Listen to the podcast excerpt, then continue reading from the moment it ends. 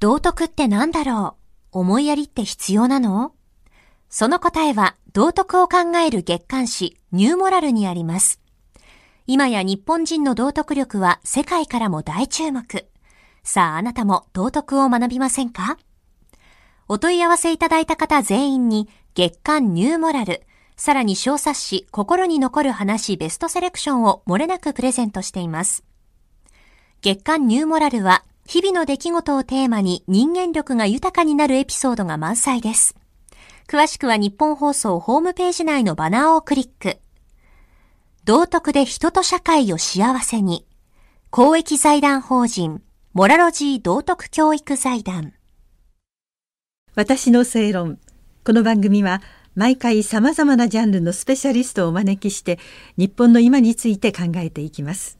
こんばんは、那須恵理子です。今夜も産経新聞論説委員で運動部記者でもいらっしゃいます森田圭司さんに伺います。よろしくお願いいたします。こんばんは、よろしくお願いいたします。1993年に産経新聞に入社なさって、大阪本社運動部社会部などを経て、2009年の7月から東京本社運動部。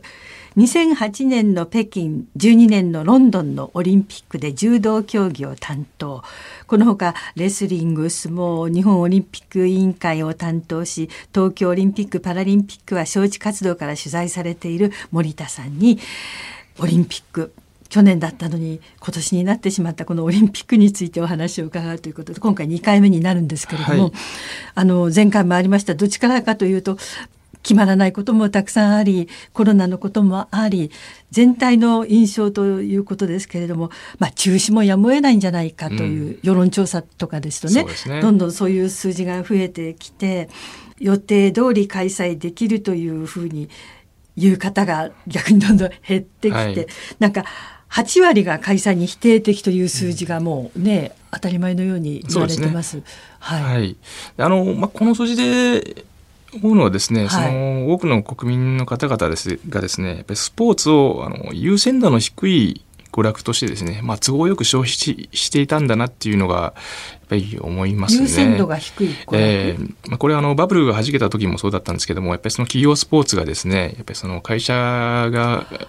抱えきれなくなってですね、どんどん開いていったっていう、これを思い出すんですよね。で、ひとたび国難って言われてますけども、こういう難事に直面した時にやっぱりそういうソフトの弱いところがですね、どんどん切り捨てられていってる。それと全く構造は一緒だと思ってるんですよね。ですからもう感動とか興奮とか、ね、都合よくおっしゃりながら、こういう困ったことになるとスポーツを切り捨てるっていうですね、もうこれはもうはっきり言えばもう食い逃げだと思ってるんですよね。感動と興奮の、はい、そういうことを今多くの方々がやってるんじゃないかっていうことを思いますね。なんか自分に都合のいい時だけわーっと盛り上がって、はい、何かあるともうどうでもいいじゃないかみたいなことですか。はい、ただ否定的っていう表現には私は同意しかねますね。というのが100歩譲ってやっぱ懐疑的というふうに表現するべきじゃないかというふうには、はい、思ってます。コロナの感染状況を考えますと、本当に開けるんですかとか、開けないんじゃないのっていう考えるのは、これはもうやむなしというふうには思うんです。仕方ないことだと、はい、ただですね、それでも私どもの産経新聞とFNN のですね、世論調査によりますと、24.3% はだいたい日本のおよそ4分の1ですよね、はい、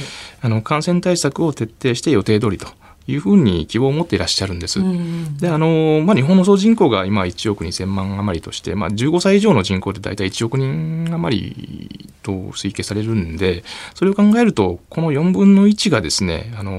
オリンピック開催を望んでるっていうこの数字っていうのは決して下に置いていい数字ではないとは思うんですよね。そうですね。はい。ですから今急がなきゃならない、やらなきゃならないことは、まずは感染者の数を減らして感染状況を一日も早く落ち着かせることじゃないかというふうには思っております。そういう中ではぜひできるなら見たい、やってほしいと思う方の思いもたくさんあるわけですよね。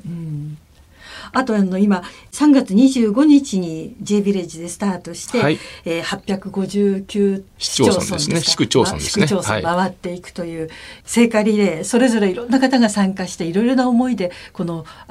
火をつないでるということですけど、前回去年ねオリンピックの話を伺った時に聖火リレーっていうのはすごく大事なものだって森下さんがおっしゃって、アテネで採火して、その64年のオリンピックの時に東南アジアとか全部回って日本に来た。でその時にそれを見たアジアの人たちがいつか自分の国でもっていうふうな希望を持った、だからとっても大事なことなんだよっておっしゃいましたよね、私それすごくよく覚えてるんですけど、今回その希望っていうのがですね、コロナ禍でその暗闇の先の日っていうふうにも意味は大きくあったと思うんですけども、やはりその国民の方々がですね成果に託す思いっていうのは根本的なものは変わらないじゃないかというふうに思うんですよね、でやっぱりその聖火リレーっていうのは国民とオリンピックをつなぐ、唯一と言っていいほどの全国規模のイベントだと思うんです。国民の方々がオリンピックを実感できるその数少ない機会として、やはりどんなことがあっても感染予防を徹底して開くっていうのは非常に大事だと思うんですよね。いろいろな方が聖火ランナー務めていらっしゃいますよね。他局で恐縮ですけど NHK のサイトなんかを拝見しますと、やはりその毎日ですねどなたが走ってどのような走り方をしたかっていうそのプロフィールとともにですねウェブサイトで掲載されていまして、そういうプロフィールを拝見するとですね、例えば初日の福島ですね、福島をお走りになった男性がいるんですけども、その方は震災でご家族を失って、その後ですね被災でして行方不明になった方々を探すというですね、そういう組織を設立されて、自らその復興に尽くしていらっしゃるという方が一人お走りになっていらっしゃいました。それから愛媛県ですけれども、愛媛ではその事故でですね片足をなくしながら義足をつけて走っていらっしゃる方がいて、その方聞きますと義足のランナーとして初めてトライアスロンを日本で初めて完走したっていう方だったそうで、そういう方が走ったりとかですね、生まれながらに障害を持った男の子がですねお母さんの伴走を得て聖火をゆっくりですけども運んでいらっしゃった、そういう姿も拝見してすごく胸を打たれたんですよね。やはりオリンピック・パラリンピックを支える方々っていうのは本当にいろんな背景を持った方がいらっしゃってですね、よくインクルーシブなんて言い方しますけれども、本当に背景も、事情も本当さまざまな方がオリンピックを開催を望んでるだっていうことを、こういうことを分かっただけでもオリンピックパラリンピックを呼んだ意味はあったんじゃないかというふうに思うんですよね。聖火リレーっていうとなんだか鳴り物入りで車がたくさん走ってスポンサーがどうのこうのってことも言われたりしますけれども、一人一人のランナーの方っていうのはとても強い思いを持って走ってらっしゃる、例えば辞退なさったタレントの方ってたくさんいらっしゃいますけど、本当にスケジュールが決まらなくてやめしょうがなくっていう方もたくさんいらっしゃるわけで、できれば走りたいって思いは皆さん持っていたと思うんですね。そういう思いの一つ一つっていうのは、ただなんかもうコロナだから無理してやらなくてもいいんじゃないのっていうような、そういう判断とはまた全然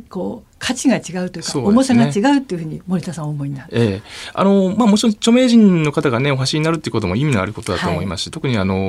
宮城県の方でね復興に尽くされた漫才コンビのサンドイッチマンさんとかですね、方々のご活動っていうのも非常に立派だと思いますし、ぜひ走っていただきたいと思いますし、すごく大きなメッセージは持ってると思うんです。それ以上にやはりそれ以外の方々でもオリンピックを支えたいとかオリンピックに希望を重ねた方っていうのは本当に少なからずいらっしゃって、その数がだいたい1万人を超えるってこれだけでもすごいことだと思うんですよね。